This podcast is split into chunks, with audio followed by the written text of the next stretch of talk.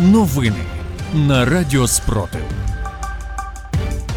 Вітаю в студії Радіо Спротив. Працює Єва Френдліх. Сьогодні 4 травня, 435-й день повномасштабної війни, коли Україна захищає себе та весь цивілізований світ від російської агресії. Далі про найголовніше.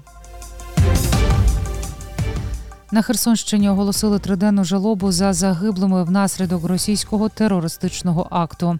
Росіяни готуються до кругової оборони у тимчасово захопленому Маріуполі. У Росії спалахнула пожежа на черговому нафтозаводі. Далі про ці та інші новини у випуску детальніше.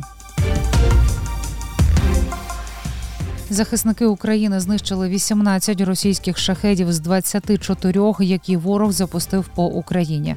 Російська Федерація запускала безпілотники з Брянської області та східного узбережжя Азовського моря. Російські окупанти спрямували на Одесу 15 шахедів, 12 з них знищили сили оборони. Ще три вдарили по гуртожитках одного з навчальних закладів міста. Внаслідок падіння безпілотників спалахнула пожежа, яку вже ліквідували. Обійшлося без постраждалих. Про це повідомили в ОК Південь на дронах, які атакували Одесу. Були написи за Москву і за Кремль. Нагадаю, президент України наголосив, що Україна не має жодного відношення до нічної атаки Кремля в ніч на 3 травня. У Херсоні за добу загинуло 23 людини. Також 46 людей, із них дві дитини, отримали поранення. 4, 5 та 6 травня на Херсонщині оголосили днями жалоби. Напередодні 3 травня росіяни обстріляли Херсон із особливою жорстокістю. 82 снаряди влучили у привокзальну площу, територію та споруди залізничного вокзалу, залізничний переїзд, АЗС, два заклади торгівлі, завод і автогосподарство.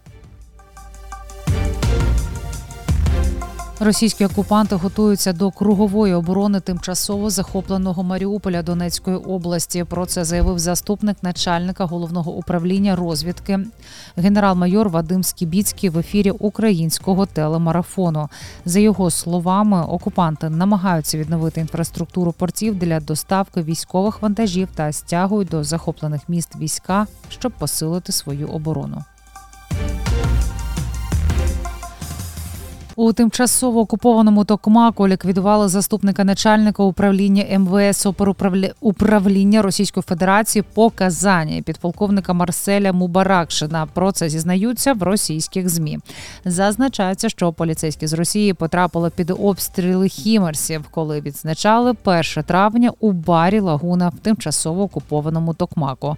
У результаті обстрілу було поранено ще одного поліцейського. Його ім'я невідоме, проте джерела видання стверджують, що це співробітник ОВС Сабінського району Татарстану. Російські окупанти продовжують перетворювати тимчасово окуповану Запорізьку АЕС на військову базу.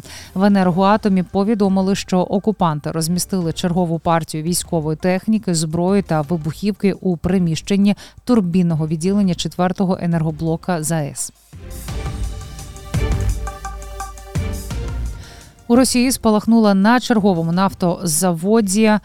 Цього разу в Ілінському на Кубані пожежа. Місцева влада вже традиційно звинуватила в інциденті українську сторону. кажуть, ніби резервуар із паливом, в якого підгоріло, атакували дроном камікадзе. За добу Сили оборони України знищили 650 російських окупантів. Більше за новинами слідкуйте в телеграм-каналі Радіо Спротив. З вами була Єва Френделіх. Зігріваємо один одного любов'ю. Віримо в сили оборони України, і все буде Україна.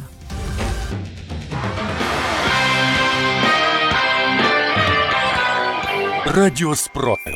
Радіо визвольного руху.